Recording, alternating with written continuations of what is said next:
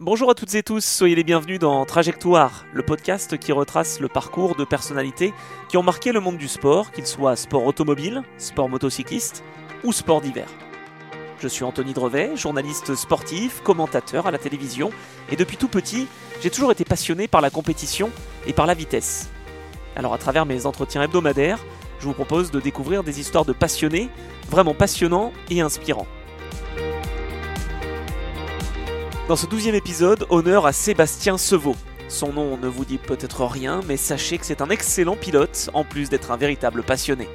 Né le 27 décembre 1968, Sébastien roule sur les circuits français depuis le début des années 90 dans différents championnats, tantôt sur les circuits en asphalte que sur les circuits en terre. Mais ce n'est pas tout, puisqu'en parallèle, il a une vie professionnelle bien remplie. En effet, Sébastien est cascadeur professionnel pour le cinéma et la télévision. Si je vous dis Danny Boone, Guillaume Canet, Robert De Niro, Matt Damon ou encore Omar il les a tous côtoyés sur les tournages. Dans cet entretien, il évoque ses débuts chez Ciné Cascade avec Jean-Claude Agnès, ses premiers pas en compétition automobile, tout en progressant en tant que cascadeur pour des pubs et des films, mais aussi ses faits d'armes, sans oublier quelques anecdotes de tournage sur des lieux paradisiaques, Thaïlande, Maroc, Colombie, Inde ou encore Jordanie. Si ce podcast vous plaît, n'hésitez pas à le partager afin de faire découvrir de belles trajectoires au plus grand nombre. Vous pouvez également laisser un commentaire sur les différents supports d'écoute, sur mon site internet ou sur mes comptes Instagram et Twitter, des infos que vous pouvez retrouver en description. L'occasion de vous remercier encore pour les messages adorables que vous m'écrivez, cela m'encourage vraiment à continuer et à vous partager d'autres belles histoires. Allez, je ne vous en dis pas plus, il est temps désormais de vous laisser bercer par la voix de Sébastien Sevaux et de suivre sa trajectoire.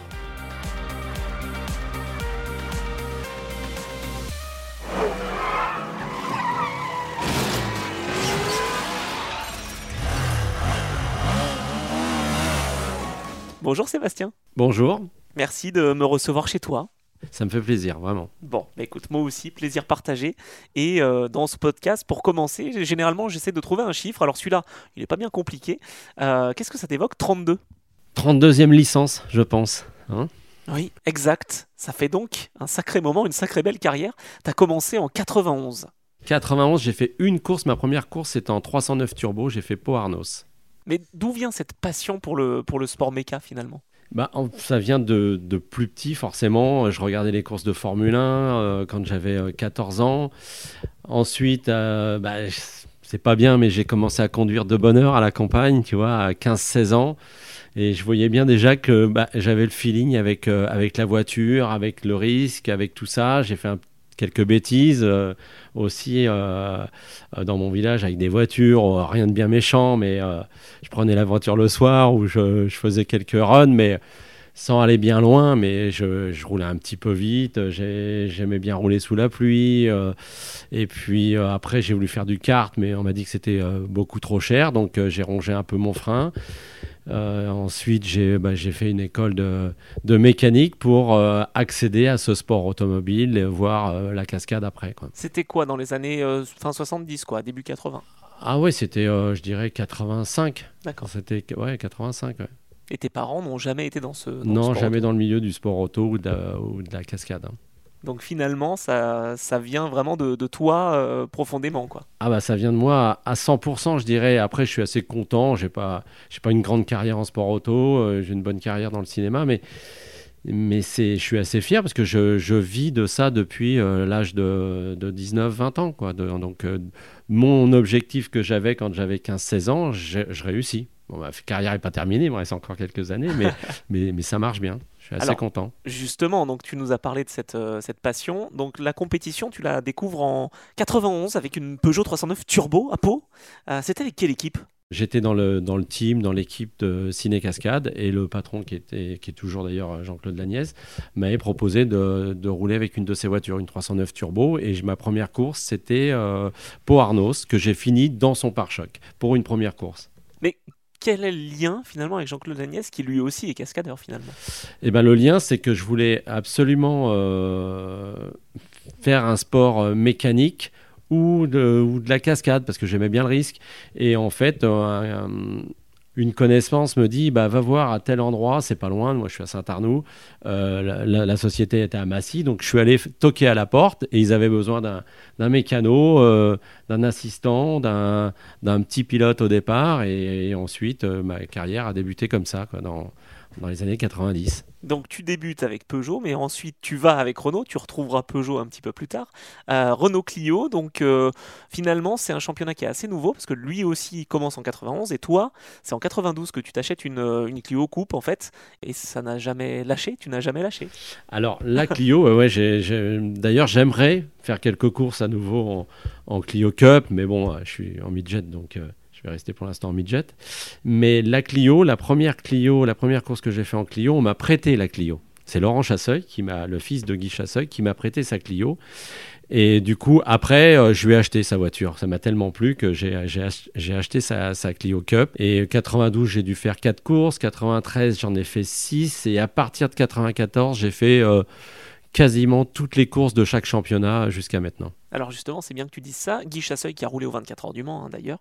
T'es pas le pilote le plus connu, voilà, ça on peut le, on peut le dire. Par contre, quand on regarde ton parcours, c'est ce qui m'intéresse aussi, eh ben on constate qu'à chaque fois que tu as roulé, tu as souvent joué les victoires. Comment t'expliques cette adaptation? Bah, j'ai pas le choix.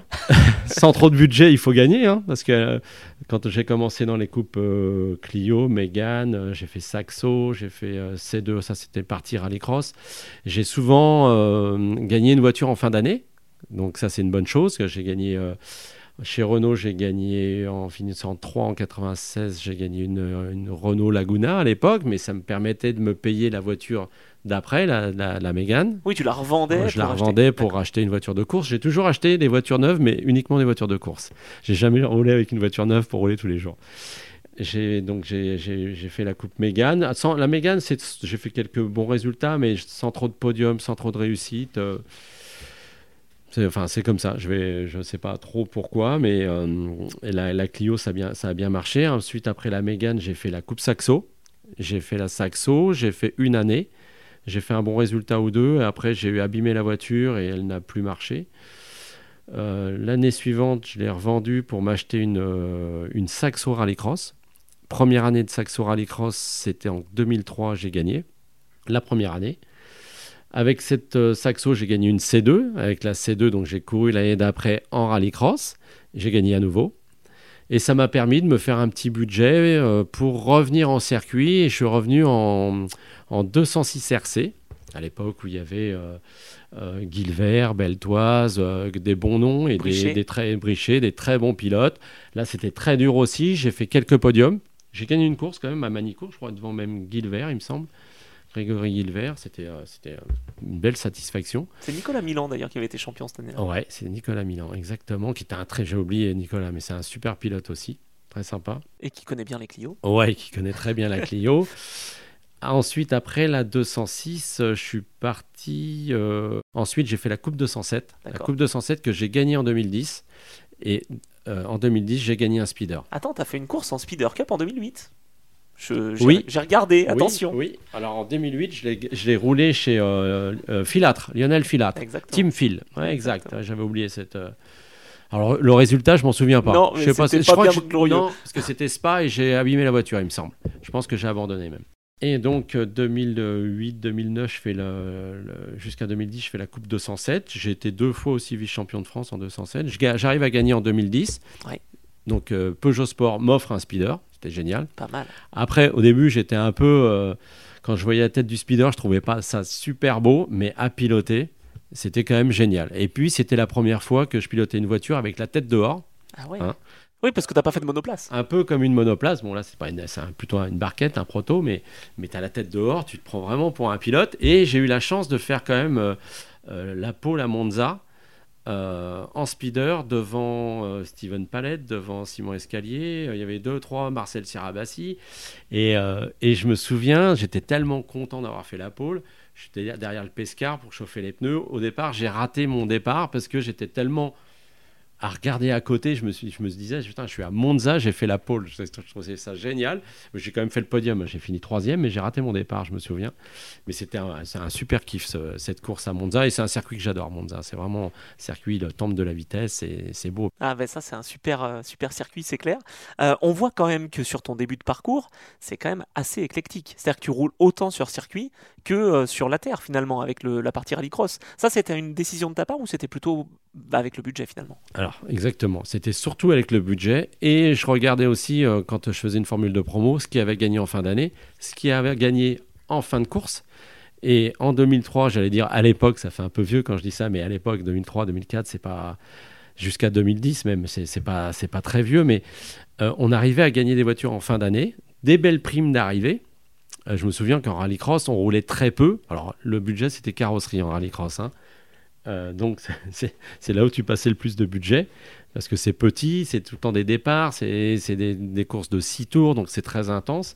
Mais j'ai toujours réussi à, bien m'en sortir en, rallycross et j'ai gagné euh, deux fois de suite des, voitures en fin d'année. Donc ça te permet de rebondir sur d'autres championnats euh, où il te faut te racheter une voiture. Comme j'ai jamais été très bon pour, euh, pour chercher ou trouver des sponsors, donc je me débrouillais comme ça et puis je me débrouille encore comme ça maintenant un peu chasseur de primes à ce moment-là. C'est ça, chasseur de primes, tout à fait. et attends, tu as fini devant Samuel Peu, qui en rallycross est ultra connu, évidemment, à cette époque-là. Samuel Peu et aussi euh, Jean-Sébastien Vigeon. Exactement. Qui a gagné euh, cette année, je crois qu'il est champion en rallye sur terre, il me semble, avec la Clio 5.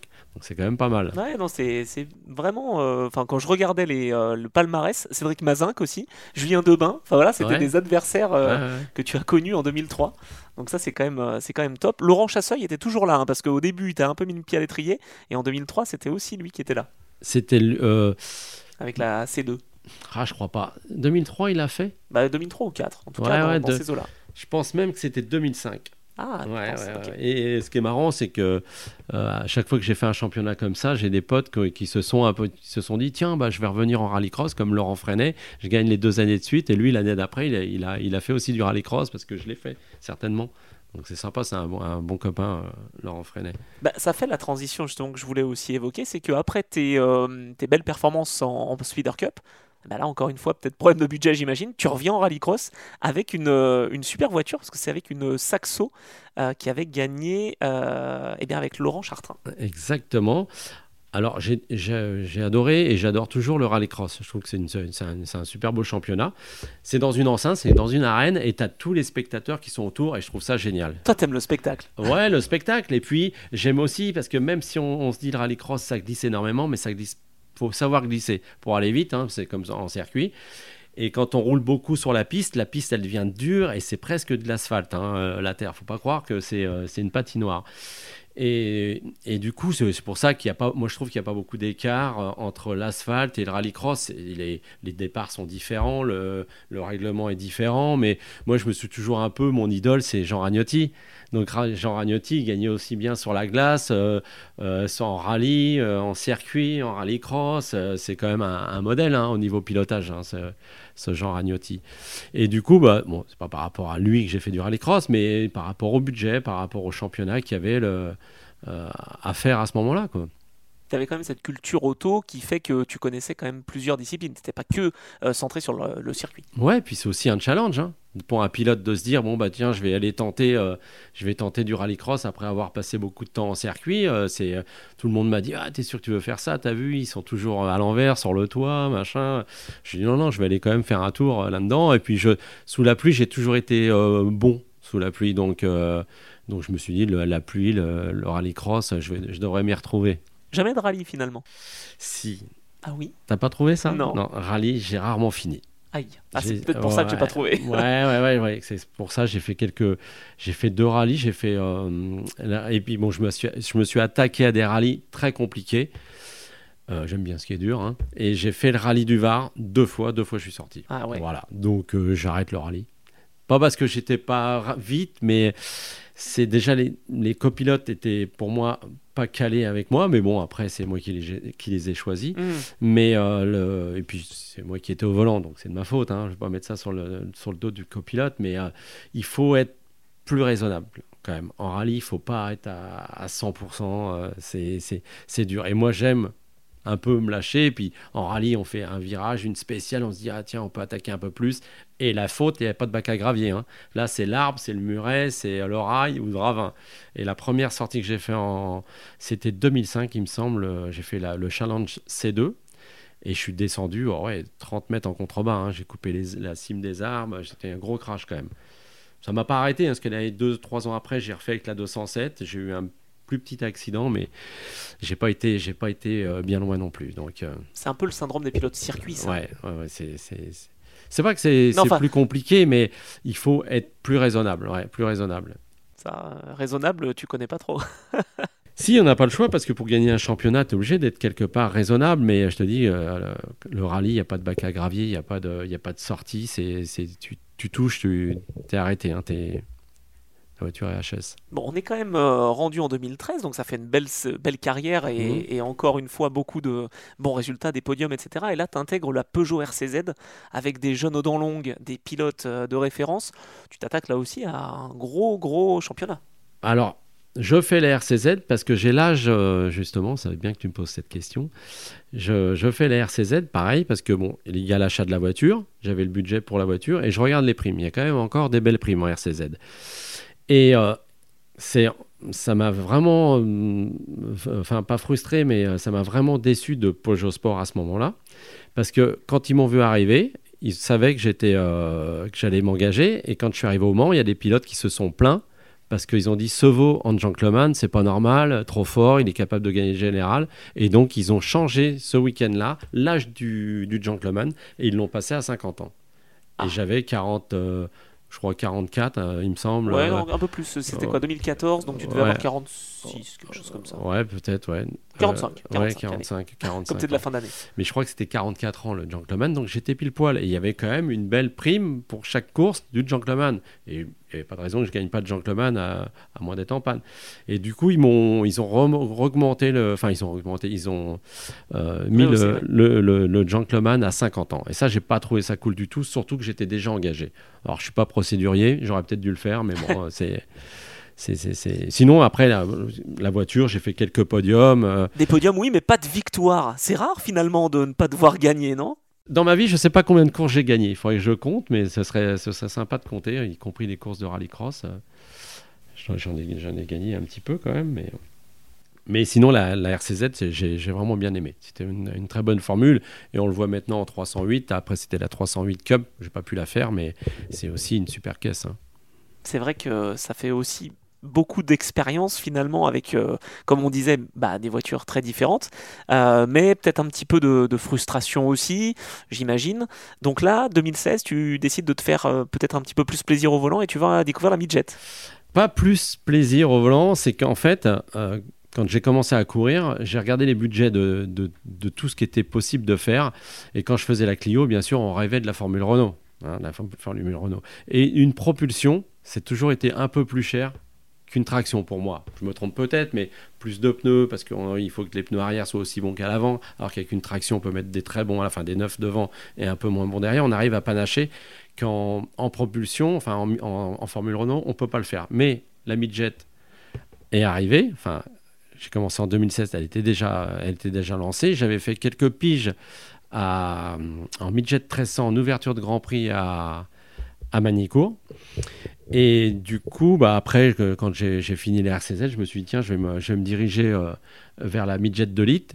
Et les pneus, enfin, le budget est quand même assez raisonnable puisque les, les, pneus sont issus des pneus de série et on a un quota maximum à utiliser dans l'année. Donc le budget là-dessus, il est super raisonnable sur les pneus.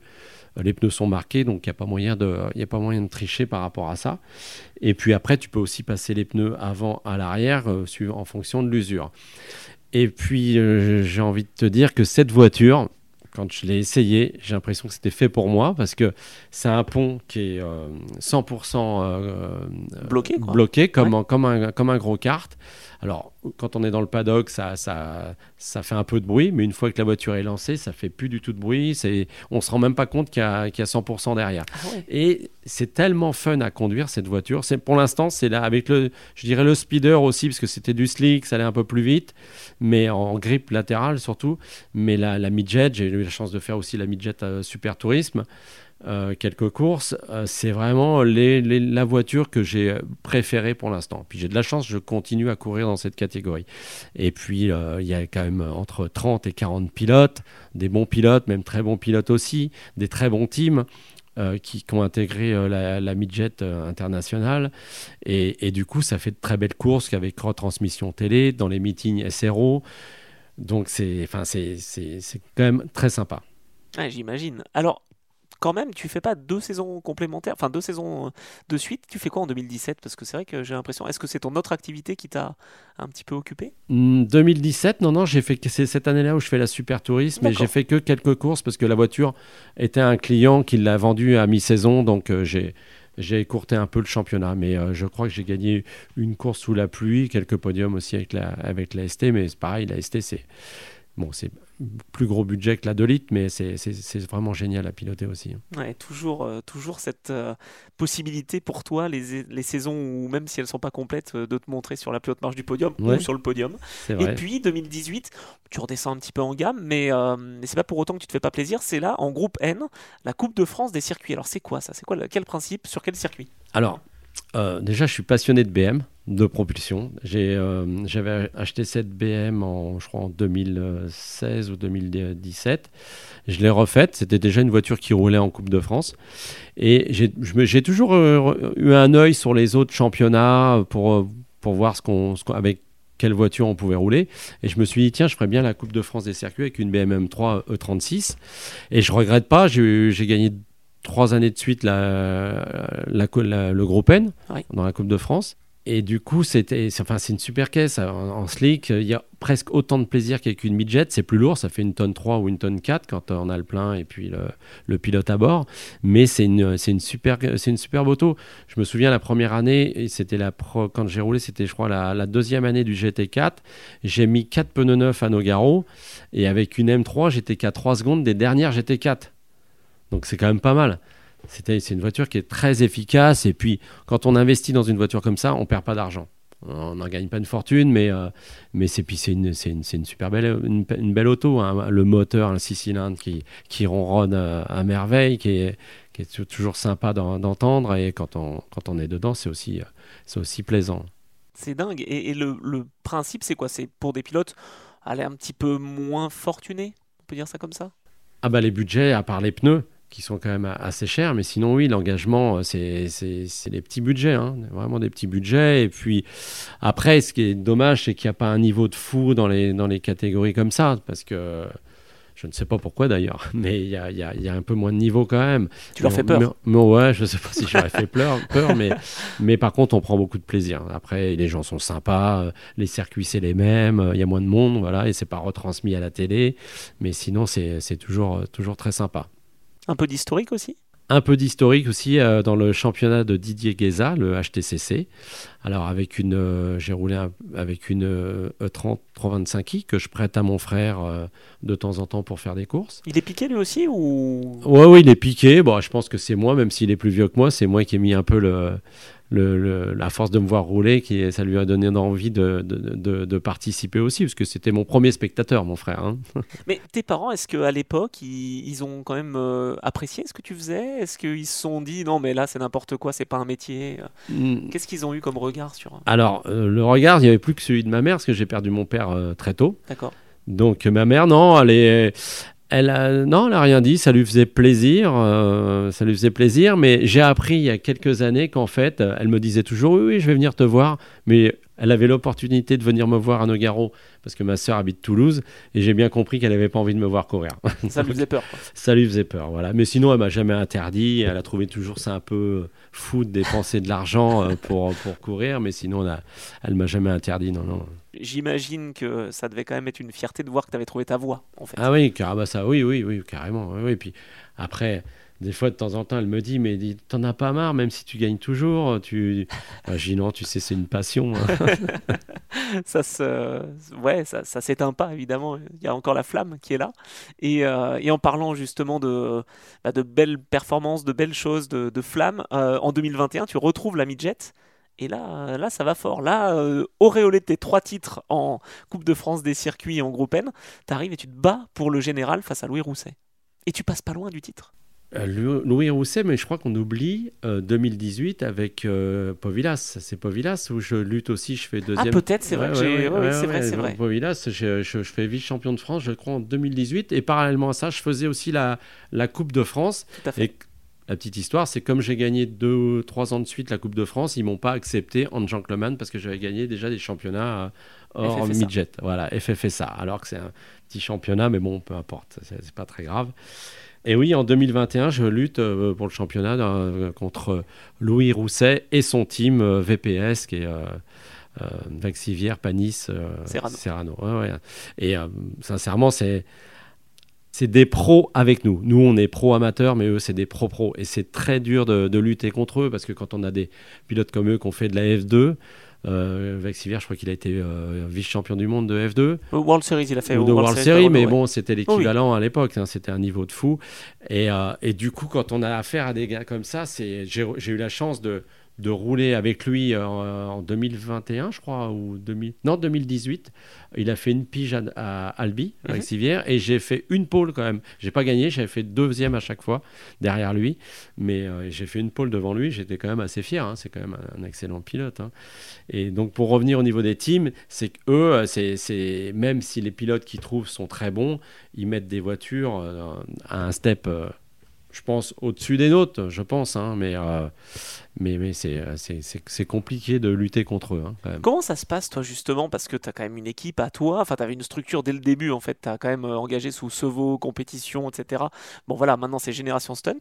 Tu fais appel à, Frédéric Fourreau, je crois, c'est ça, qui est bah un bon mécanicien? Ah, bah, c'est pas un bon mécanicien, c'est un, ouais, un très bon mécanicien que que j'embauche hein, euh, très souvent, donc on peut dire qu'il fait partie du team. Hein, c'est pas quelqu'un que je prends que de temps en temps. Hein. Et euh, oui, oui. Et puis les réglages, on les trouve ensemble. Alors c'est quelqu'un de très courageux, très bosseur, donc on, y arrive. Et puis moi avec la voiture, avec la midjet, comme c'est une, on va dire une pure caisse, où on a beaucoup de ressentis et puis pas non plus beaucoup de réglages, on arrive à, sentir le, juste milieu de la voiture, de trouver un bon compromis. Et donc pour mes potes clients, ça m'aide aussi à, leur trouver un, bon, un bon setup. Et, euh, et, du coup, voilà, on, y arrive aussi à rouler contre les meilleurs teams de, la midjet, hein, puisque je gagne des courses quand même. Ah bah, T'en as gagné 6 en 2021, dis donc. Ouais. Et mais, mais je trouve ça, je trouve ça dur. Et puis c'est de plus en plus dur pour moi parce que bon, je vais arriver à 55 ans à la fin de l'année et ça tourne. Hein. Je, je, roule face à des jeunes qui ont parfois 16, 18, 20 ans. C'est c'est pas évident, mais après dans la voiture, je suis toujours euh, bien concentré. Euh, je me dis pas, euh, je suis trop vieux, faut que j'arrête. Si ça, je me le dis en pré ou assis sur une chaise. Mais une fois que je suis au volant, il n'y a plus de, il a plus de différence. Ouais, c'est dingue parce que tu as, toujours voulu être pilote en fait, au fond de toi ah, Complètement. Moi, j'aurais. Bah, après, quand on est comme tout le monde, on, rêve d'être pilote de Formule 1, hein. mais on, s'aperçoit bien que c'est pas possible euh, à un moment donné. Et il n'y a pas que la Formule 1, heureusement, mais euh, j'ai pris mon pied dans beaucoup de catégories, hein, que ce soit la, Renault, Peugeot, Citroën, euh, c'est le rallycross. J'ai fait un petit peu de glace aussi, t'as pas vu? Ah, J'ai fait. Alors, j'ai fait une. Enfin, quand je dis j'ai fait de la glace. Pour s'amuser Non, non, non, non, non, j'ai fait avec une Rover 6R4 dans le trophée Andros, mais j'ai jamais roulé parce que la voiture, euh, mon équipier a cassé, la, a cassé le, moteur. Donc je suis jamais monté dans la voiture, mais j'ai été engagé. Une trop courte expérience. Et alors, tu as aussi roulé, je crois savoir, ah. en tant que copilote au Tour Auto. Ah oui. Alors ça, raconte-nous, avec euh, ton pote Alex Guédon. Alors ça, c'était un grand moment parce que alors moi, copilote, pas du tout. Il a réussi à me convaincre de faire le le, tour auto avec lui en tant que copilote. Mais alors, je le regrette absolument pas parce qu'on a passé euh, une semaine à, faire d'ailleurs, on n'en profite jamais trop, mais des beaux hôtels, des super beaux endroits. Lui, là, on l'a fait avec une, euh, une BMW, une 30 CSL avec euh, plus de 300 chevaux, donc une vraie bagnole de course, quoi. C'est une vraie, une vraie belle auto qu'on a préparée et qu'on a assisté avec Génération Stunt. Et, je, me suis, euh, je me suis vraiment fait plaisir à côté. C'est vrai que c'était avec Alex. Alors, on pourrait croire qu'il est raisonnable au volant, mais quand même, il a un très bon coup de volant, super coup de volant. Mais euh, attention, euh, il, est, il est aussi, il a son, son grain de folie aussi quand même. Hein, on m'a raconté que tu as même eu peur. Ah bah oui, non mais c'est, j'ai pas eu peur, j'ai eu très peur. C'est surtout le, le, dernier tour auto qu'on a fait ensemble avec une autre 30 CSL qu'il avait loué.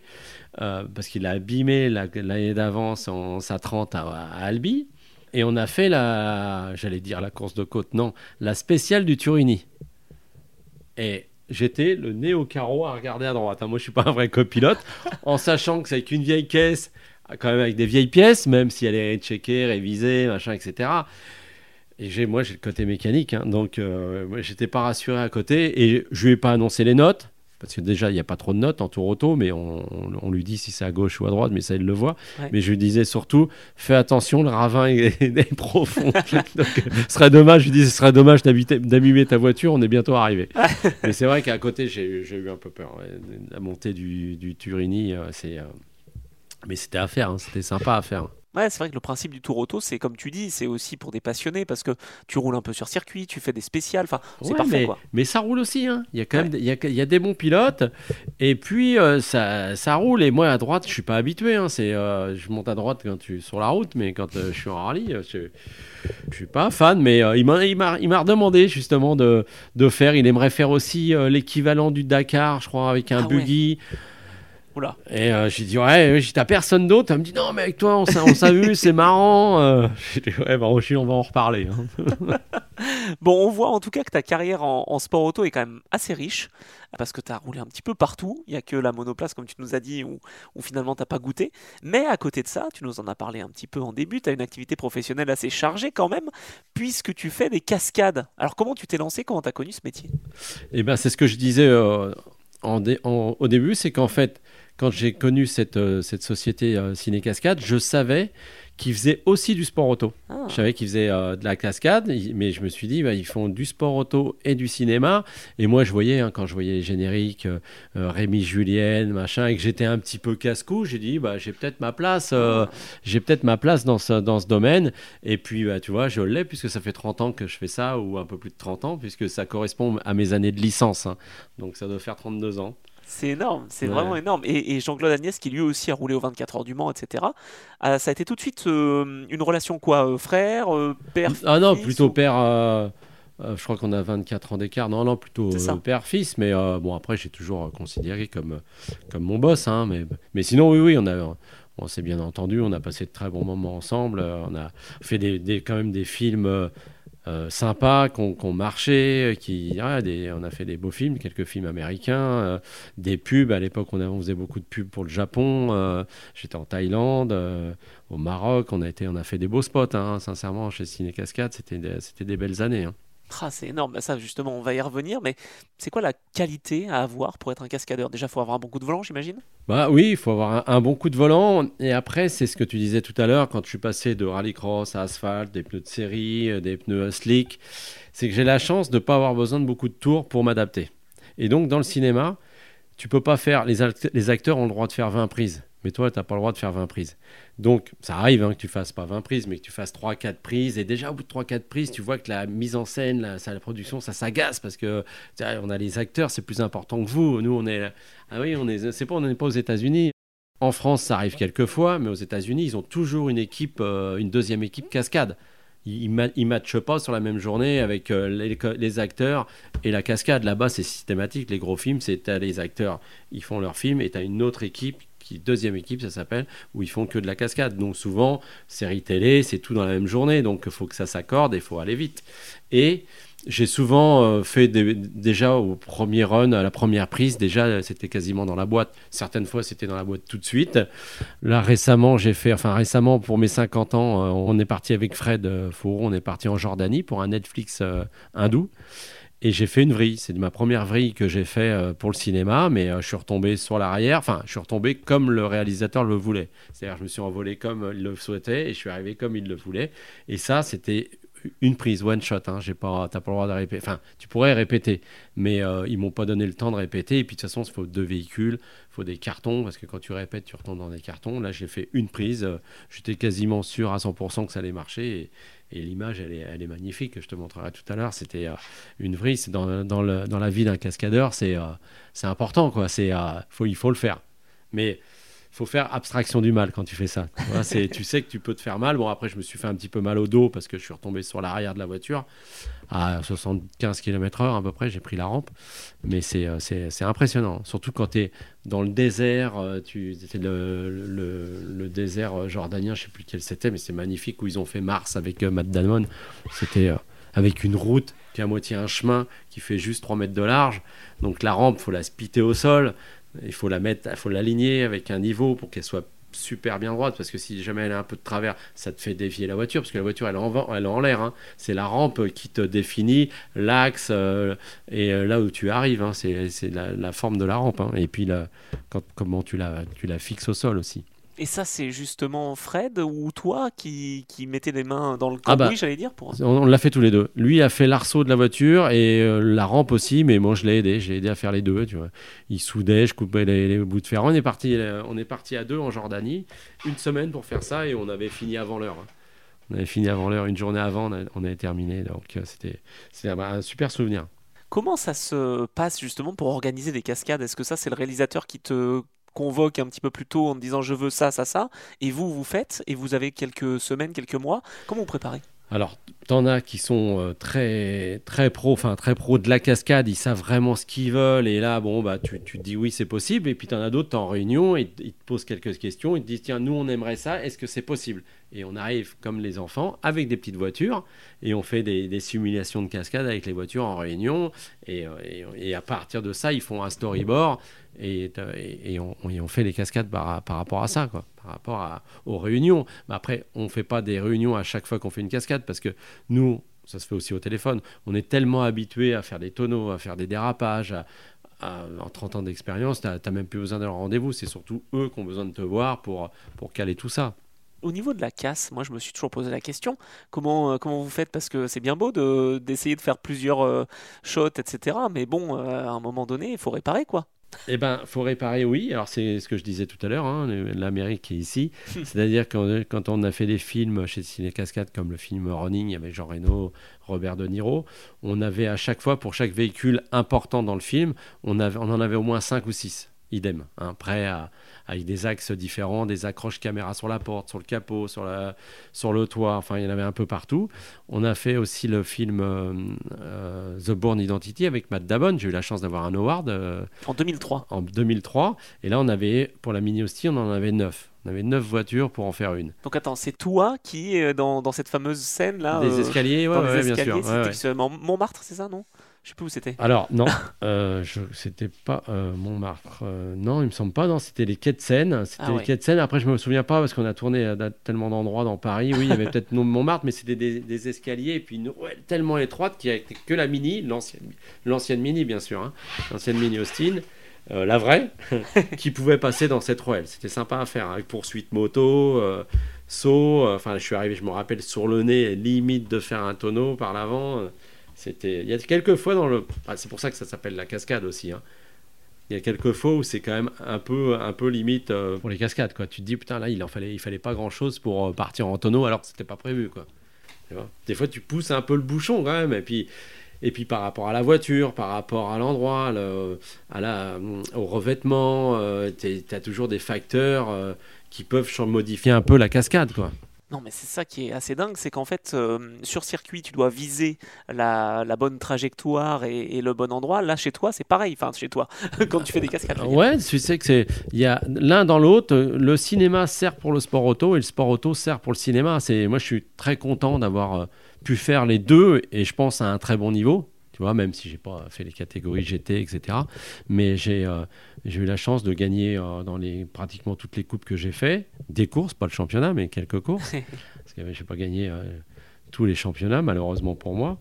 Mais, dans, le- dans le cinéma, c'est pareil. C'est, il faut être, il faut quand même, enfin, il faut être, avoir le feeling, en gros. Il faut avoir le Oui, feeling. parce que j'allais dire, maintenant, en, en compétition auto, tu as les simulateurs qui, euh, qui peuvent permettre aux pilotes de s'entraîner. T'as pas ce type de choses-là. Comment tu t'entraînes? Bah, tu, la plupart du temps, tu, tu, tu fais des répétitions. Par exemple, ce qui est, ce qui est dur sur un film, c'est de, de faire des cascades à- en sens inverse, par exemple. Tu vois, quand tu te remontes, euh, comme sur la mémoire dans la peau, je remontais entre euh, 40 et 60 voitures. Et à chaque fois qu'il y avait. Parce que souvent, dans les poursuites, c'est du, on appelle ça du quinconce, c'est-à-dire les voitures ne bougent pas en face et c'est toi qui fais le slalom. Mais on était avec un régleur euh, anglais. euh, qui, qui fait des, il me semble des, des certains James Bond en ce moment, euh, il voulait que, que je charge des voitures et que c'était l'autre en face qui m'évite. Tu vois, comme dans la réalité. Tu vois, il voulait pas un truc tout simple. Donc ça, on l'a répété sur des circuits. Et moi, pour me souvenir, parce que ça paraît, euh, enfin, non. T'as un roadbook, quoi.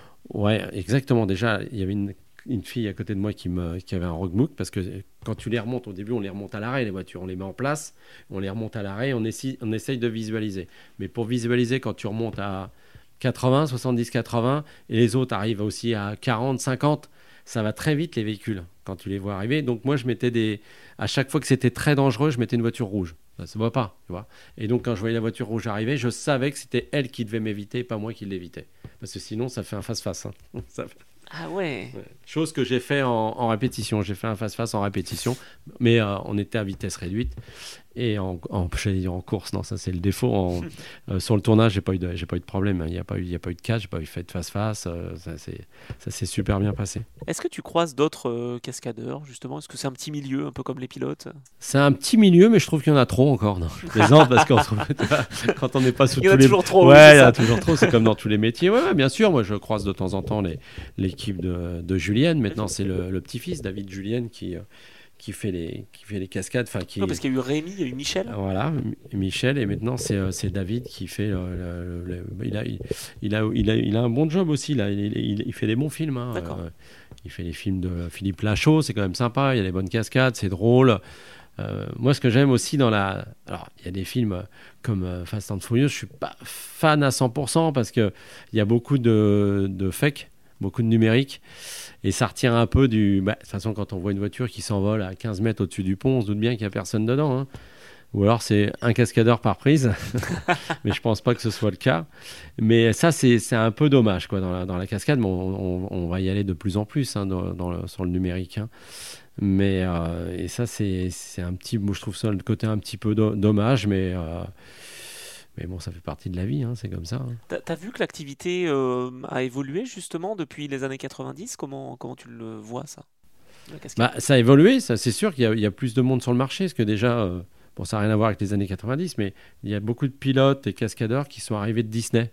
D'ailleurs, j'embauche hein, de temps en temps, qui sont bons, hein. ça, il n'y a pas de souci, mais du coup, ça a fait, quand tu dis, euh, est-ce qu'il y y a du monde, ouais, ça a fait un- une vague de cascadeurs qui est arrivée sur le marché, donc euh, euh, il faut surtout pas, que, quand, il y a du, quand, y a du monde, il faut pas se tirer les pattes, c'est-à-dire euh, sur le budget, tu vois faut pas travailler pour rien parce que moi je ne je fais pas cascadeur euh, gratuitement Bah, tu vois, sinon ça sert à rien. On va avoir un, un- je sais pas, pas un, un métier ordinaire, mais un métier sans risque. Parce que c'est bien beau de dire qu'on est cascadeur, mais quand on arrive face à la caméra ou quand on arrive sur le tournage et qu'on n'a pas d'expérience et qu'on a fait un peu euh, que, que des petits trucs, quand il- c'est quand c'est compliqué, euh, c'est euh, il faut il faut assumer quoi. C'est c'est il faut c'est là qu'il faut être il faut être bon. Il y a des primes de risque, justement. Ouais, ouais, bien sûr. Il y a des, heureusement, il y a des primes de risque. Par exemple, quand j'ai fait Mavri, c'est pas le même salaire que quand tu fais un dérapage. Heureusement. Est-ce qu'il y a des moments où finalement tu t'es dit, quand tu étais sur, euh, sur les tournages, euh, non là ça va pas le faire euh, et tu avais envie d'arrêter? Est-ce que tu as eu ce sentiment-là ou jamais ça s'est passé? Ça m'est arrivé. Ça m'est arrivé parce que c'était sur un. Bon, je vais balancer le nom du film. Ah sur, bon? un- sur Mesrine. Et après, le réalisateur a insisté pour faire d'une façon la cascade. C'est-à-dire qu'en fait, il voulait que je rentre dans une, dans une voiture et lui était juste derrière la, la voiture que je percute. Et donc, on lui a dit non, c'est pas possible parce qu'il y a trop de risques. Le cinéma, c'est pas fait pour prendre de- des risques. Ah, à en ce fait. point-là, quoi. bah voilà, toi, en tant que cascadeur, tu peux te permettre de prendre des risques, mais celui qui est derrière la caméra, euh, il n'a pas à prendre de risques. Donc, on lui a dit non, on fera pas la cascade. C'est la seule fois. C'est la seule fois qu'on lui a dit qu'on ferait pas la cascade. On l'a fait différemment et, euh, et ça, ça, ça a très bien marché et sans risque. Non, mais c'est parce que tu es l'expert aussi Ouais. et donc du coup tu as cette expertise-là pour l'apporter. Ouais. Mais c'était surtout en plus un petit problème d'ego. D'accord. Quand on lui a dit non, on peut Bah, pas la faire c'était comme son ça. idée quoi. C'était son idée, voilà. Ok, je comprends. Non, mais évidemment, ça, ça doit pas être facile. Est-ce que la peur, c'est entré en ligne de compte ou jamais? Est-ce que tu avais plus d'appréhension pour euh, l'une ou l'autre cascade? Est-ce que avant l'avril, tu étais plus stressé que. Ah ouais, ouais, ouais. D'accord. Bah oui, oui. Oui, parce que tu sais que tu peux te faire mal. J'allais pas dire non au dernier moment. et j'avais envie de la faire, mais quand même, avec, euh, tu, tu te dis là, ça, ça va envoyer du pâté. Donc auto, pas de moto, hein, pas de cascade moto, pas encore. Non, non j'ai fait quelques cascades euh, en camion. D'accord. Camion, mais pas euh, moto, non. non, non. J'ai j'ai assez de travail euh, sur quatre roues déjà. D'accord, d'accord. Tu laisses le boulot au, au motard. Voilà. Pas de, pas de souci.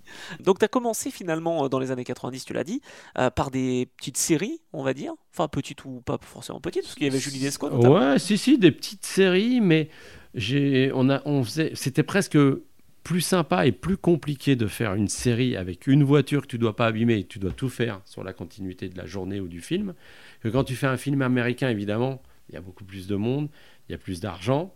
Pas pour nous, mais tu vois qu'il y, y a beaucoup plus d'argent. Et au lieu d'avoir une bagnole, ils te disent, mais si tu la casses, c'est pas grave, on en a 10 derrière. Tu vois Et donc là, c'est plus facile presque. Parce que tu te dis, bon, bah, si tu la pètes, euh, je ne l'ai pas pété pour Non, autant, parce que j'ai pas, j'ai pas cette mentalité-là. Mais sur les, j'ai pris mon pied avec euh, sur les Julie Lescaut, euh, avec Véronique Jeunesse qui est très sympa, avec euh, Pierre Mondy, les Cordiers jugés flics. J'ai commencé sur ces séries-là. On a fait des, moi, j'ai fait plus de dérapages que de cascades. J'ai fait quelques percus quand même sur ces films, mais c'était très sympa. Et puis toujours une bonne ambiance et c'était pas, pas moins ou plus compliqué qu'un gros film. hein. Moi, j'ai toujours fait. euh, c'est ce que je dis, hein, que je conduise une Ferrari ou une 4L. Si elle doit être cassée ou pas cassée, j'en prends autant soin. Il n'y a, pas de- il y a pas de différence. Quand est-ce que tu as vu que ça avait pris euh, son essor? Est-ce qu'il y a eu un déclic à un moment donné? Alors, ouais, j'ai eu un petit déclic, mais un déclic aux yeux des autres, pas au fond de moi. C'est-à-dire quand je suis passé, comme euh, tu disais, de, de Julie Lescaut, Cordier ou euh, Commissaire Moulin aussi, j'ai fait beaucoup. On est passé sur un film américain, le- donc euh, Running. En et 98, le hein, réalisateur ça qui était John euh, Frankenheimer, qui parlait très bien français, ça m'arrangeait. et qui est très, qui il est plus là maintenant, mais qui était très sympa et qui avait, qui avait couru aussi en, en mini euh, en Angleterre à l'époque et tout. Donc lui, il nous connaît pas. Euh, à cette époque-là, euh, il met de, c'est, c'est, euh, Rémi Julienne qui est sur le film, il se fait euh, écarter, on va dire. hein. Il se fait écarter, donc il fait appel à Ciné Cascade, à nous. Et donc on arrive, on arrive sur le film. Alors moi, je me dis pas c'est plus dur ou, ou, ou- ou plus facile, mais je me dis juste, ouais, on arrive sur un film américain, il y a intérêt d'être, tu vois, affûté. Affûté dans le sens, faut pas faire d'erreur. Si Julienne se fait sortir, c'est qu'il y a eu des problèmes, c'est qu'il est exigeant, etc.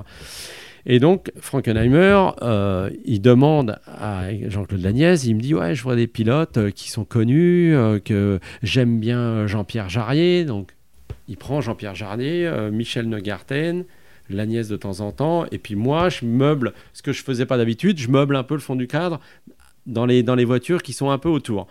Et au fur et à mesure, j'avais sympathisé aussi avec le euh, parce que je- quand j'ai commencé sur son film, je conduisais le, le minibus vidéo. Il voulait un pilote, donc euh, Frankenheimer. Donc Ouais. c'est moi qui conduisais proche des véhicules pour avoir la bonne image, quoi. hein.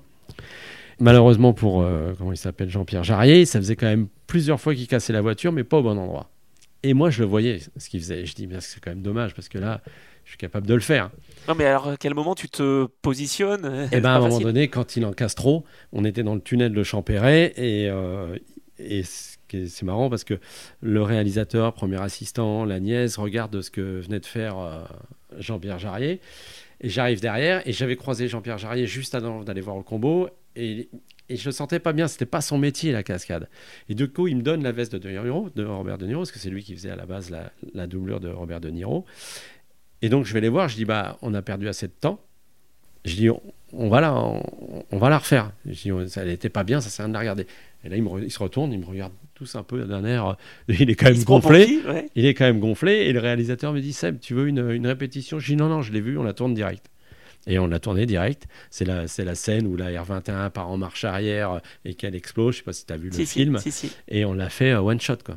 Une Waouh. prise. Et il m'a remercié pendant une semaine. J'avais honte tellement il me remerciait à chaque fois qu'il me voyait. Sébastien, c'était vraiment magnifique, machin. Et là, Donc, tu t'es fait un, un, un nom finalement. Ah bah après on m'a, on, on m'a pas, j'étais pas numéro 2 quoi. J'ai toujours fait, euh, j'ai eu la chance de faire souvent les doublures euh, principaux T'as été de- acteur des fois?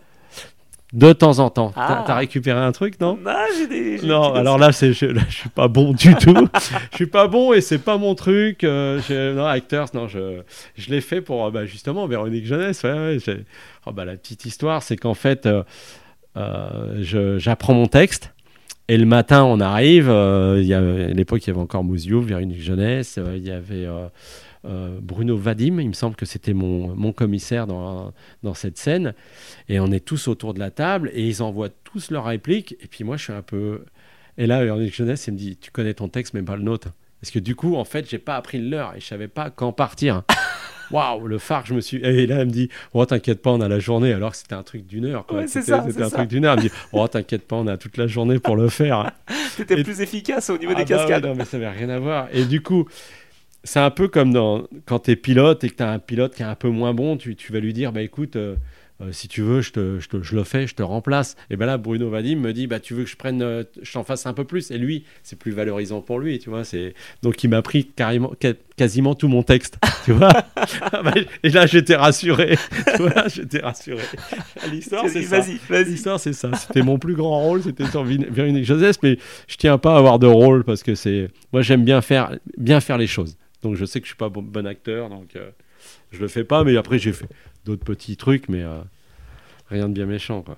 Par contre, ce qui veut dire aussi, quand tu fais doublure, que tu dois euh, ressembler à l'acteur en question. Donc, euh, soit tu te grimes, ça peut t'arriver, soit carrément tu traces les cheveux, etc. Quoi. Bah, sur, j'ai fait Intouchable, j'ai fait la doublure de Marcy, et, et j'avais, je crois, j'avais, on, a, on c'était de nuit. Donc, on m'a mis une cagoule, et on m'a atteint les, le tour des yeux et la bouche, et tout.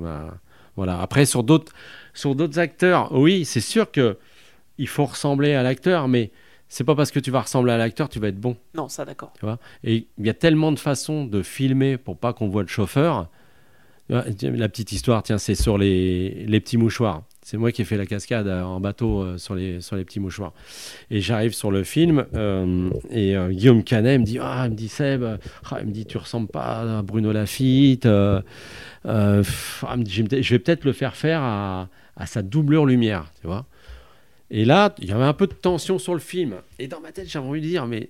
Euh, c'est moi le professionnel, quoi. Ouais, j'avais envie de lui dire, mais elle est déjà dans la boîte. À Guillaume, j'avais envie de dire, mais bon, il, était ultra concentré sur son film. En plus, bon, bon, résultat, parce que ça a quand même super bien marché. Et au final, il me dit, vas-y, bah, fais-le, tu vois. Et on a fait une prise. On fait dix prises. Ouais. One shot, pareil. Mais ça, ça t'a motivé, je pense. Moi, non, mais je suis toujours motivé, moi. Je fais comme si je débutais à chaque fois. Et, et j'ai pas le permis bateau. Hein. J'ai un petit peu menti là-dessus, mais, euh, mais j'ai pas. Et c'est un peu grâce aussi à Jean-Claude Lagnès, parce que euh, on, l'avait fait ensemble, cette cascade. Lui, il était. Il faisait le rôle du moniteur, je crois, ouais, c'est ça. Et lui, il se cache dans le fond du bateau. Et puis, bah, moi, je, je panique et j'accélère à fond et j'arrive sur, le, sur la mise à l'eau au Cap Ferré. Mais c'était une, une, bonne expérience parce que j'avais jamais fait de cascade euh, en bateau et, et je trouve ça sympa. C'est comme quand j'ai fait quelques fois des trucs en, camion. J'en ai pas fait énormément, mais c'est sympa quand tu fais un, braquage. En plus, je veux pas dire c'est sympa parce que c'est pas bien de dire ça, mais quand tu fais un faux braquage, c'est un vrai braquage dans un film.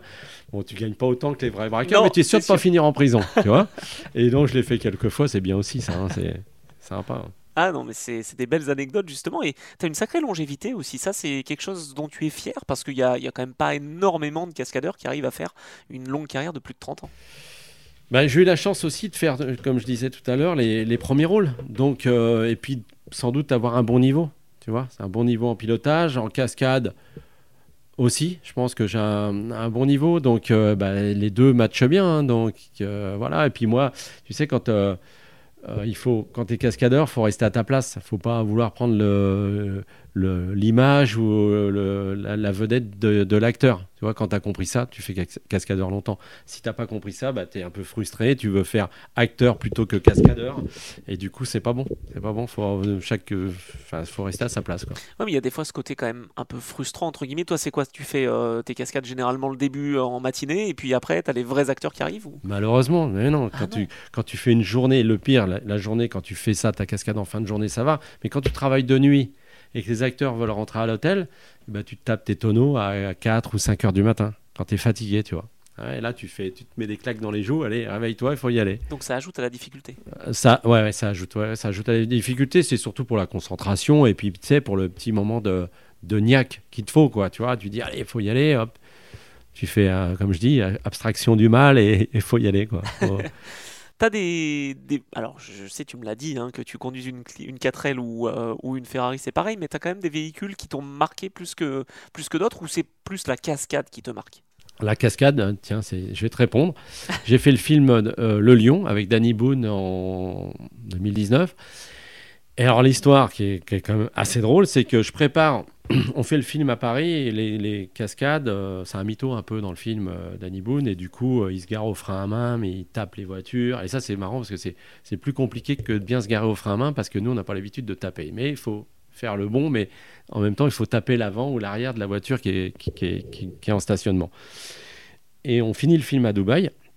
Et dans l'histoire il se gare au frein à main avec une, avec une 504 coupée Pina Farina que je prépare moi ici donc plaquette, câble de frein à main, tout neuf pour qu'elle fonctionne bien, tu vois. Déjà que c'est dur, même quand c'est neuf, à faire tourner une, 504, pour mettre de l'air dans les pneus. Et j'apprends 15 jours avant d'arriver à, à Dubaï que la voiture, en fait, elle n'arrivera jamais, celle que j'ai préparée. Et le directeur de prod me dit, t'inquiète pas, j'en ai trouvé une, je la fais préparer. Et donc, il monte les photos. C'était une épave, c'était une coque nue. Donc, ils la font remonter, ils la font. Donc, le look était bon, mais il n'y avait pas de frein à main. Donc moi, j'anticipe, je demande à partir plus tôt parce que je connais quand tu pars dans les pays étrangers. Même Dubaï, au niveau du, de, du, comment, du, du technique, c'est pas l'Europe. Et même l'Europe, c'est la, hein, c'est la, la, France, euh, c'est quand même pas mal. Quand même. à niveau technique, on est quand même bien. Ou l'Angleterre, enfin, ouais, ou l'Angleterre, mais et euh, donc, euh, je dis aux, aux mécanos techniciens là-bas, et si tu veux, ils n'ont pas du tout le cinéma dans la tête. Et il me dit, mais euh, je comprends pas, mais il marche le frein à main. Je dis, oui, mais pour te garer en pente. Et il comprend pas ce que je fais. Et donc, j'insiste, et, je dis, mais si, il faut que le, frein à main, et donc il me voit faire, il me voit faire des dérapages. Et du coup, la voiture freine un peu. Je fais la, nuit arrive, donc il y avait Danny Boone qui a filmé la l'arrivée, enfin le, dérapage que je dois faire entre Bentley, Ferrari, machin, etc. J'arrive d'une rue euh, perpendiculaire, euh, c'était pas euh, parallèle, donc tu vois, tu vois pas trop où tu dois te garer. En plus, il y a les voitures et une haie, tu vois. Du coup, il faut arriver avec beaucoup de vitesse et faire pivoter la caisse et tirer le frein à main avec le peu de frein à main qu'il y a. Donc j'arrive quand même, c'est l'expérience, ça c'est les années, tu vois. Donc j'arrive à me garer je l'ai fait, je sais plus, 4-5 fois et j'arrive à me garer une fois euh, parfaitement, tu vois. Mais c'était dur. Et là, les potes du film, directeur de prod, ils me disent bah, si tu n'y arrives pas, on va appeler un, un pro du drift. Mais alors, j'ai dit tu veux que je te dise Appelle-le le pro du drift. Il va voir la voiture, il va même pas monter dedans. oui, alors que toi, euh, tu y vas justement tu vas au charbon. C'était sympa. Mais là, tu vois, j'étais pas sûr d'y arriver à 100%. Parce que quand tu as un moment donné, tu n'es pas magicien, tu vois. Mais bon, avec, euh, tu regardes comment l'assiette de la voiture, tu vois, qui, en fait, il faut faire un, beau transfert, bien gonfler les pneus pour que la voiture pivote. Mais c'était pas comme un beau garage frein à main, on appelle ça un garage frein à main, où tu te gares entre deux voitures. Là, c'était un peu long quand même le, le, déclenchement, mais ça a bien fonctionné dans le film. Mais quand tu sais les petites histoires comme ça avant, tu te dis, waouh euh, c'était euh, c'était un moment de panique quand même. Les deux jours là, qui ont précédé la cascade, c'était j'étais pas, pas, pas serein quoi. Ça rejoint ce que tu as dit, hein, euh, à la fois la voiture, enfin la compétition voiture t'aide pour la cascade et inversement. Ouais, carrément. Parce que là, le transfert de masse, si tu le fais pas. Hein. si tu le connais pas déjà, si tu le connais pas, si tu sais pas de quoi tu parles, c'est compliqué. Tu as des, des, pays en particulier où tu as apprécié, enfin des lieux en tout cas, où tu as apprécié faire les cascades ou finalement peu importe le lieu? Alors, je vais dire peu importe le lieu, mais oui, bah, tous les pays que j'ai fait, la Thaïlande, ils sont adorables. Hein. La, Thaïlande, c'était euh, c'était vraiment sympa à faire. On a, fait un, on a fait un ballet, c'était pour Honda, Honda Accord, je crois, c'est dans les années 2000, 2002. Donc, c'est une pub Ouais, c'était une pub, exactement. Et euh, du coup, il fallait faire un, des 360 et la, la voiture, c'était leur problème, ça devait changer de couleur, mais il fallait faire le 360 avec chaque voiture avec des couleurs différentes. Donc, non, mais ça, c'était euh, plus du pilotage. Ça. C'était sympa à faire. Et puis là, tu pars euh, en première classe, tu vois. C'est ah ouais, vraiment sympa. Et puis dans les beaux hôtels en Thaïlande. Euh, non, j'ai fait pas mal de pays. J'ai fait. avant le Covid, j'ai fait beaucoup l'Inde aussi. C'était très sympa. Ouais, t'as même bossé pour une série, c'est ça? Enfin, je crois que bah, Netflix, ouais, ouais, Netflix, la plateforme, hein, il y, en a, y en a beaucoup maintenant, Netflix. Et, et l'Inde, non, l'Inde, je bosse depuis ouais, 2016 euh, euh, avec Génération Stunt là-bas. Mais le Covid a un peu cassé tout ça, c'est dommage. Hein. Mais j'espère que ça va repartir, hein, parce que c'est un, un, beau pays. C'est très pauvre, hein, mais euh, c'est dur. Mais Ah oui on travaille de nuit là-bas. On travaille de nuit, bah, c'est quasiment impossible de travailler de jour. Trop Quand chaud. tu parles de Bombay, je parle des Ouais. grandes villes, c'est trop chaud, trop de klaxons, euh, la pollution, c'est un truc de fou. Là-dessus, c'est compliqué, donc ils nous font bosser les, sou- souvent de nuit. Quoi. T'as fait de belles rencontres justement à travers tes, euh, tes cascades. Comment, comment ça se passe? J'allais dire, tu restes combien de temps généralement sur place euh? Bah, des, des belles rencontres, oui, bah, forcément, avec les réalisateurs, techniciens, les acteurs. euh, Oui, tu fais toujours des, des- des belles rencontres. C'est rare de tomber sur quelqu'un que tu n'as pas envie de revoir, quand même. Je dis rare, ça veut dire que c'est arrivé. ça veut dire que c'est D'accord. arrivé. On ne dira pas de nom, mais voilà. Mais sinon, non, c'est euh, toujours un plaisir hein, d'aller d'aller sur les films. hein. C'est bien. Là, je, fais un film, euh, enfin, j'ai fait que le repérage pour l'instant. Euh, il était, le réalisateur était assistant des films que je faisais, on va dire, sur les, sur les Cordiers ou sur les Juliesco, quoi. Donc, c'est. C'est sympa quoi de leur voir. Ah, ça me fait plaisir que tu sois là, tu vois, parce que tu vois des noms, mais les noms, tu te rappelles plus hein, de- à qui correspondent. hein. Bah, surtout que dans le cinéma, c'est vraiment comme ça. C'est euh, quand tu, tu dois gagner ta place. Quoi. Enfin, je veux dire, tu fais longtemps si tu es premier assistant, euh, Ouais, ouais. C'était Enfin, comme ça avant. Non, Ah, ça a ouais, changé. ouais, je trouve que ça a changé. Il y a un peu des, des, des, des postes qui vont un peu vite en haut, tu vois. D'accord. Et justement, cette, cette évolution, tu nous parlais de, bah, voilà, du Covid euh, qui a un petit peu mis à mal. Tu sens quand même qu'il y a quand même toujours des besoins en termes de cascade ou est-ce que il y en a un peu Bah, on a de la chance que. Ah bah, le- de toute façon, le Covid, ça a fait du, du mal et un peu de bien aussi parce que euh, il y a moins de cinéma, mais il y a beaucoup de séries. Le nombre de séries qui existent, c'est euh, incroyable. hein. Donc, euh, on a la chance de tout avoir de- à dispo à la maison quand tu peux. euh, donc, tu, tu non, on, on travaille toujours. Il y, a de- il y a toujours des séries, mais je trouve que c'est plus des séries que des films hein, maintenant. C'est vrai que Après, le travail reste le même. le, le travail reste le même, le salaire du pilote, c'est la même chose. Donc, nous, ça ne nous change pas grand-chose, on va dire. Est-ce qu'il y a des. Bon, c'est une question bateau, hein, mais est-ce qu'il y a des acteurs avec qui euh, tu gardes contact euh, T'as peut-être un petit peu plus partagé? Est-ce que, voilà, quand eux tournent, est-ce que toi t'es là? Parce que est-ce que euh, finalement il y a une vraie synergie quand, quand c'est sur les tournages? Ou, ou comme tu disais, bah, t'as quand même deux clans, entre guillemets, euh, deux nuits pour vous et. Ouais, Et non, mais ah, si, il y a des, des acteurs avec qui euh, je, je- on- je m'entends bien, mais alors c'est pas pour ça qu'on va s'appeler. Et puis moi, c'est pas, je suis pareil, je vais pas, oui, je vais pas appeler euh, parce que c'est tel ou tel euh, acteur. hein, je, s'ils m'appellent, tant mieux, hein, je vais bosser pour eux, mais après, je vais pas. Non, mais je parlais même, tu sais quoi, euh, en termes perso, quoi, voilà, est-ce que tu as eu l'occasion d'échanger avec eux et, et nouer des liens plus. euh, Ah, ah oui, oui, bah, Danny Boone, j'ai fait le, un de ses premiers films, La Maison du Bonheur. J'ai adoré, c'est c'est vrai, c'était très sympa à faire. Et puis, euh, et puis lui euh, est, est- est sympa aussi. Et je l'ai coaché un peu en, sur, sur circuit. Ah ouais, Ouais. Ah C'est un, un passionné de- de- d'auto et de sport auto. hein. Il a toujours de belles autos. Je crois qu'il roule en, il a une McLaren, il me semble. Ah, pas mal. Ouais. Parce que tiens, justement, ça me fait penser à une question. Est-ce qu'il y a des acteurs qui se sont intéressés à ton parcours et se disant Tiens, tu, tu roules aussi, tu fais du pilotage, est-ce que tu pourrais m'accompagner Comme Dani. Alors ça, il y en a beaucoup qui me le disent, mais euh, comme Danny Boone, euh, après euh, la Maison du Bonheur, enfin surtout après les ch'tis, il avait même pas une minute pour Ouais, faire. euh, non, il m'a dit c'est sympa de m'appeler pour ça, mais il me dit j'ai plus le temps, quoi. J'ai plus le temps. Donc, Ah oui, c'est euh, pas l'envie, quoi. ouais, ouais, bien sûr. Non, non, c'est toujours des, des- des passionnés. hein.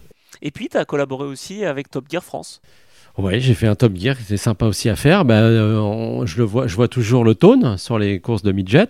hein. D'ailleurs, je lui ai fait faire sa première cascade au Tone. Oh Ouais, en voiture, euh, voiture coupée, c'est-à-dire euh, il, il- il- un peu comme dans le film de, de Louis de Funès quand on Le cornio. le cornio. Il, euh, il passe à un carrefour, on a prédécoupé la voiture et je mais c'est c'est quand même euh, euh, courageux de sa part d'être euh, de l'avoir fait parce que quand tu vois arriver la voiture côté chauffeur, c'est moi qui le percute.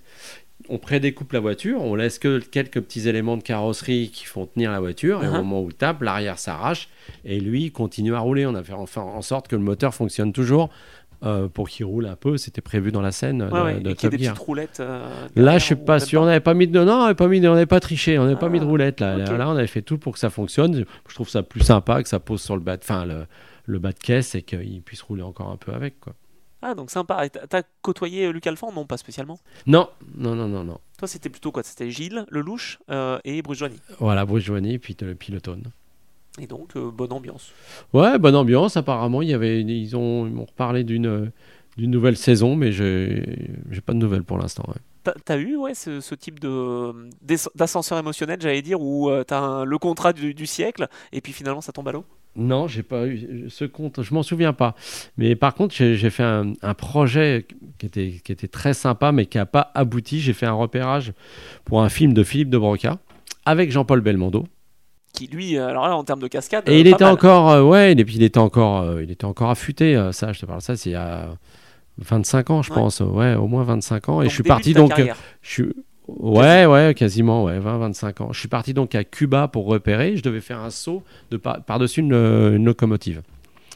Et puis, bon, bah, je leur ai dit sur place, j'ai dit, bah, il faut quand même beaucoup de matériel. Il faut des cartons, il faut des rampes. Donc après, au, au lieu de sauter par-dessus la locomotive, ça devait être juste devant la locomotive. Donc j'ai fait une semaine de repérage là-bas. Et ça s'est fini que j'y suis pas allé. J'y suis pas allé. Ils ont retiré les cascades. Donc j'ai pas, j'ai jamais euh, tourné avec euh, Jean-Paul Belmondo. Ah mince. Ouais. Ah, C'est mon petit regret.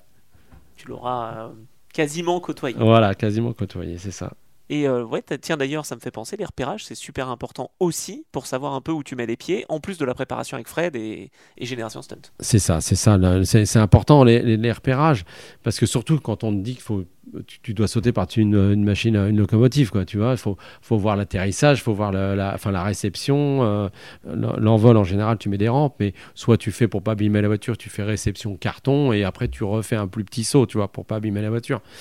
Mais euh, non, non, c'est super important. Puis avec qui, tu, qui ils ont prévu, puisque du coup tu discutes avec l'équipe qu'ils ont prévu au volant de la, locomotive, parce que c'est pareil, il faut quand même que, que le mec soit, euh, soit un petit peu affûté quand même. Ben, tout ça, tout ça c'est important, bien sûr, que les repérages. Puis même quand tu fais un repérage dans Paris, là, j'ai dois faire une, euh, un dérapage avec une joggeuse là, à Paris. Donc faut voir le revêtement. Puis même, tu discutes avec la régie pour les autorisations, parce qu'on fait tout avec des autorisations. On fait pas de, de choses à l'arrache. hein. C'est très rare euh, dans ma carrière que j'ai fait un truc un peu volé. Quoi, hein. Et ça, c'est le rôle aussi de, de ta boîte ou non C'est le rôle Non, de- non c'est la régie, ça, c'est la production. ouais. Sinon, là, tu t'en finis plus. Ah bah non, mais c'est pour ça, je demandais. si, le rôle de la boîte, c'est d'être bien assuré. ouais. Ouais, voilà, d'être bien assuré parce que ça fait partie du, de la cascade, quoi. Généralement, est-ce que c'est toi qui prépares les voitures? Est-ce que ton activité, c'est aussi de préparer les voitures en amont? Ah, complètement. ouais, D'accord, ouais, sur le film de Lyon, j'ai préparé les, mi- les mini Austin, c'est moi qui les ai préparés. Déjà, les préparer parce que quand, par exemple, tu, tu dois faire des, plusieurs fois le choc, bah, tu démontes quelques boulons, quelques vis pour que ça aille plus vite à changer. Et aussi, à l'image, bah, quand tu dois rentrer, casser un phare, tu démontes quelques vis pour que le phare se casse beaucoup plus vite. Parce que certaines fois, tu vas rentrer dedans à 40, 50 à l'heure, il se passe pas grand-chose. Donc, on fait de, on fait de l'image. Ah, On fait, on fait rêver. dans les chaumières. Euh, tes projets euh, à plus ou moins euh, court ou moyen terme? Euh, en ce moment, on fait un film, une série de la plaine orientale, en Corse. Et ensuite, je fais une, une série, j'ai pas le titre de, du- de la série, mais en, en Bretagne. Euh, D'accord. plus la course de midget. euh, Ouais, tout ça en plus des compétitions auto, t'arrives à trouver du temps justement entre les deux activités qui sont quand même, on peut le dire, assez chronophages? De temps en temps, je me fais remplacer, je demande à un pote, bah, celui qui m'a appelé tout à l'heure. euh, De temps en temps, il me remplace ou je le prends aussi pour euh, quand on a des cascades à faire. Parce Tu que te fais pas vais- remplacer en piste par contre. hein? Non, bah non, non, bah je vais pas payer pour quelqu'un d'autre, hein, c'est toujours, euh, le problème. Non, non, après en cascade euh, pure, euh, je vais, euh, je vais plus en faire là parce que j'ai mal au dos. hein. Ça tape quand même quand tu fais des bonnes cascades. euh, je pourrais faire des percus euh, dans, dans, dans- dans des voitures, mais euh, tout ce qui est grosse cascade comme la vrille, je le, je le ferai plus. Tu vois, ouais, ça, te démonte quand même. Hein. T'as un ostéo justement. Ouais, ouais, j'ai un, j'ai un ostéo, bien sûr, ouais, mais après, tu peux pas y aller tous les jours, quoi, tu vois. Donc, il faut, il faut se ménager à la fin. Bon, les poursuites, tout ça, c'est, c'est encore possible, même si je règle aussi des poursuites de temps en temps. hein. Ah en effet, le rôle de régleur, très important dans, dans les cascades. Ouais. Bon, toi, en revanche, t'as jamais fait de karting, mais je crois qu'il y a un dans ta famille qui, justement, euh, est en train de se lancer. César. Bah oui, je- il- apparemment, je lui ai mis le, un petit peu le pied à l'étrier. Alors, on verra par la suite s'il est quand même. Mon fils est bien motivé parce que c'est c'est pas le tout d'avoir un père qui, qui propose à son fils de faire du kart parce que tout le monde va te dire oui. Mais après, s'il n'est pas super motivé et puis un peu bon, on fera pas du karting Oui, euh, ça. toute, euh, toute notre vie. hein. Bah après, il peut peut-être prendre ta relève en, en midget, mais il faut que ça lui plaise. Donc César, comment ça, comment ça lui est venu cette passion? C'est toi quand même ou- Ah bah oui, c'est moi. Là, là, là, le père fait. Hein. C'est pas comme moi où j'ai découvert de moi-même et, et j'y suis allé, quoi. Tu vois, j'ai voulu faire. de par mes propres moyens. Lui, mais non, lui, euh, il est venu tout petit. hein, il est venu tout petit. Même sa mère, elle était enceinte. On a fait, euh, bah, quand j'ai fait la pôle à Monza, il était dans le ventre de sa mère. Tu vois, c'est Ah. marrant ça. Et euh, ouais, ouais, bah, c'était 2011. ouais. Ma femme me dit, mais César, il est pas, il est pas comme toi. Il me dit, il aime bien faire plein de choses. Et c'est vrai. On peut dire que c'est un touche à tout. Ouais, c'est un touche à tout. C'est vrai, c'est vrai. Il aime le ping-pong, il aime le tennis. euh, il a fait. euh, puis il aime surtout la PS4. quoi. C'est- Ah, il y a, après, ouais. Ah, bah peut-être qu'il peut faire de sim racer. Ouais, c'est ça, c'est ça. Il est pas, moi j'ai toujours été focus sur euh, le cinéma. Enfin, à choisir, c'est dur, hein, mais à choisir, j'aurais pu faire, j'aurais préféré être pilote pro. Ouais, Vraiment. comprends. Parce que tu as beaucoup de frustration dans le cinéma, tu peux pas rouler à 100%. Parce que tu as, les Ah ouais. caméras, tu as tout. Sinon, tu fais pas une carrière hein, dans le cinéma si tu à 100%, tu vois.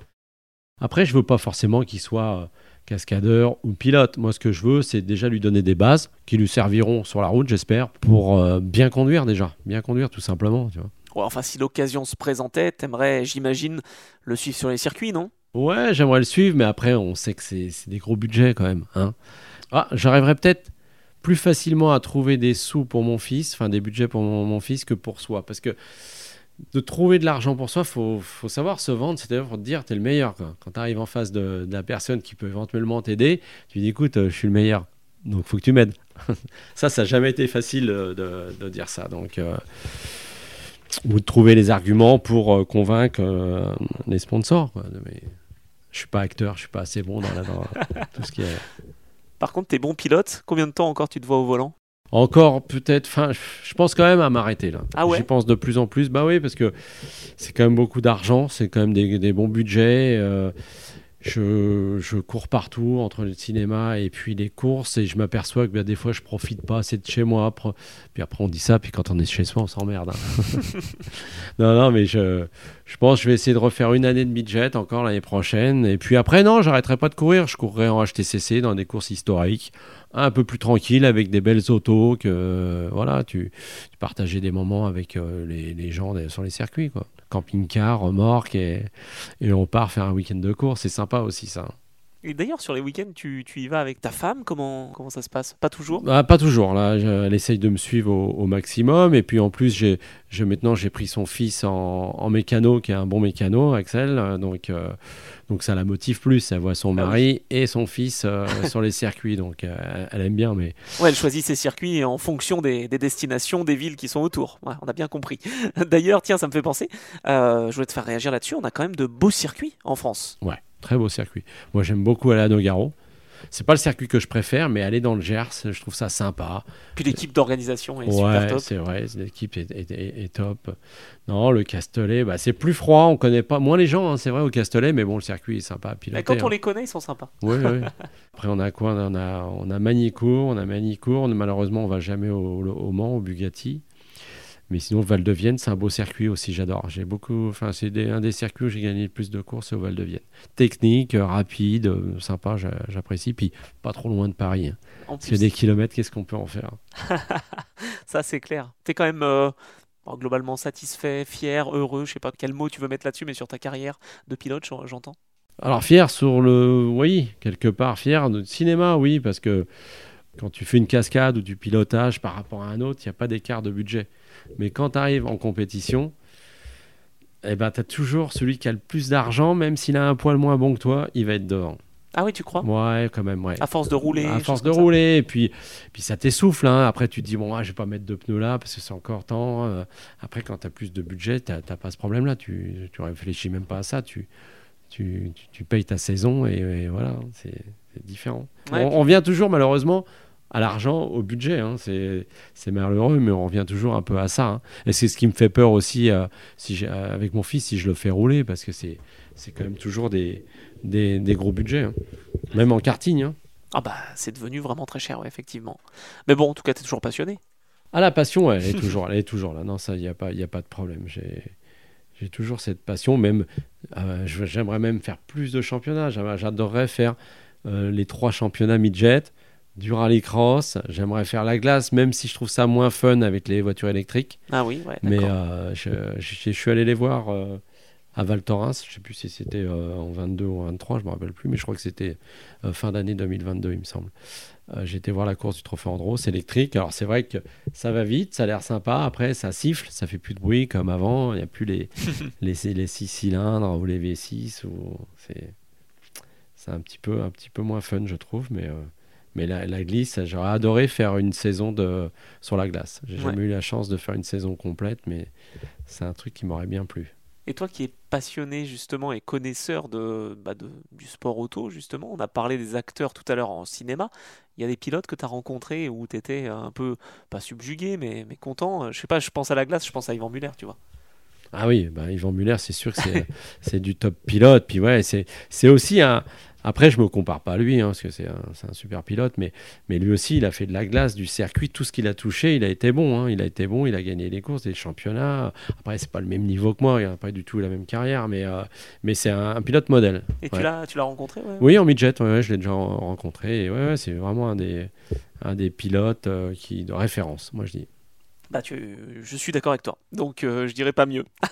Merci Sébastien, c'était un véritable plaisir. Je, bah, moi aussi, c'était très sympa. J'aurais bien parlé encore plus. Bah oui, parce qu'il y a encore d'autres choses, mais tu reviendras une autre fois et puis on, essaiera de reparler de d'autres choses qu'on n'a pas eu le temps de faire. et bah, avec grand plaisir. Merci. Ah si, j'ai oublié, en ah. sport auto, 2002, j'ai été vice-champion de France avec une Honda Integra, tu l'as pas vu ça? Ah oui, c'est vrai, peut-être euh, Tu vois, c'était important. Avec Jean-Charles Valino.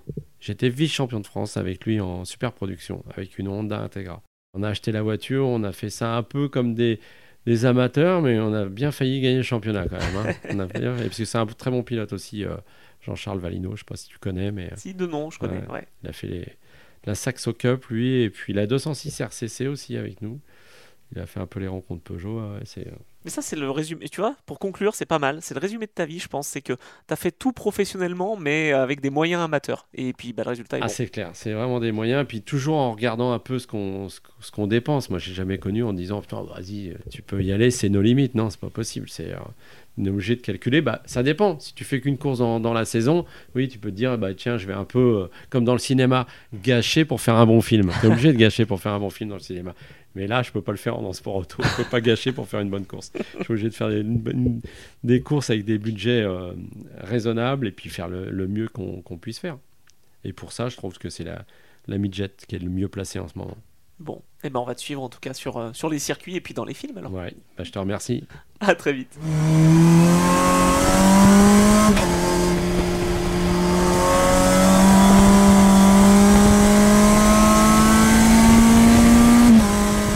C'est déjà la fin de cet entretien avec Sébastien Sevaux. Merci de l'avoir écouté jusqu'au bout. J'espère que vous avez pu en apprendre un peu plus sur ce beau métier si particulier de cascadeur. Un passionné comme Sébastien est également un rayon de soleil dans les paddocks, et pour avoir eu la chance de commenter certaines de ses courses, il est bien sûr un animateur éclairé en piste. Si cet épisode vous a plu, n'hésitez pas à le partager au plus grand nombre ou laisser un commentaire sur les différents supports d'écoute. Cela peut évidemment aider le référencement de ce podcast et ainsi me permettre de vous faire découvrir d'autres belles histoires. Comme vous le savez, d'autres entretiens arrivent et comme je vous le disais en introduction, les profils sont variés, toutes leurs trajectoires sont uniques. Alors on se donne rendez-vous la semaine prochaine pour un nouvel épisode de ce podcast avec un nouvel invité.